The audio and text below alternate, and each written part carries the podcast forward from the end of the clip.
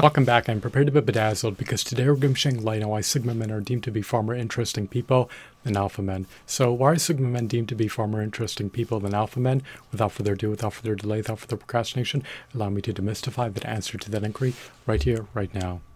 There are a multitude of disparate reasons as to why Sigma men are deemed to be far more interesting people than Alpha men. First and foremost, in stark contrast to alpha men, sigma men often have an innate proclivity to pursue their overarching goals and higher aspirations.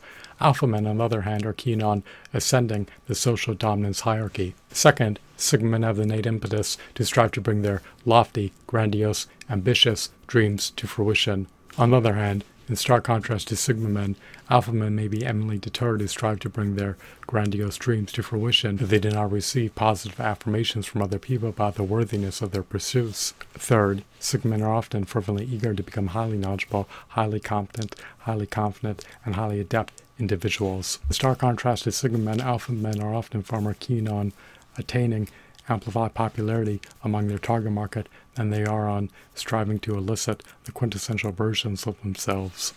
Fourth, most Sigma men would prefer to reach their latent potential. In stark contrast to Sigma men, most Alpha men would prefer to strive to become famous in lieu of striving to reach their latent potential. Fifth, Sigma men are often keen on furnishing unprecedented value to their target market in the form of their product offerings and service offerings. In stark contrast to Sigma most Alpha men do not care about being on the vanguard of innovation nor becoming innovators. Sigma men are often far more keen on pursuing entrepreneurial pursuits relative to Alpha men. Based on the aforementioned reasons, it stands to proponently reason that Sigma men are often far more interesting people than Alpha men.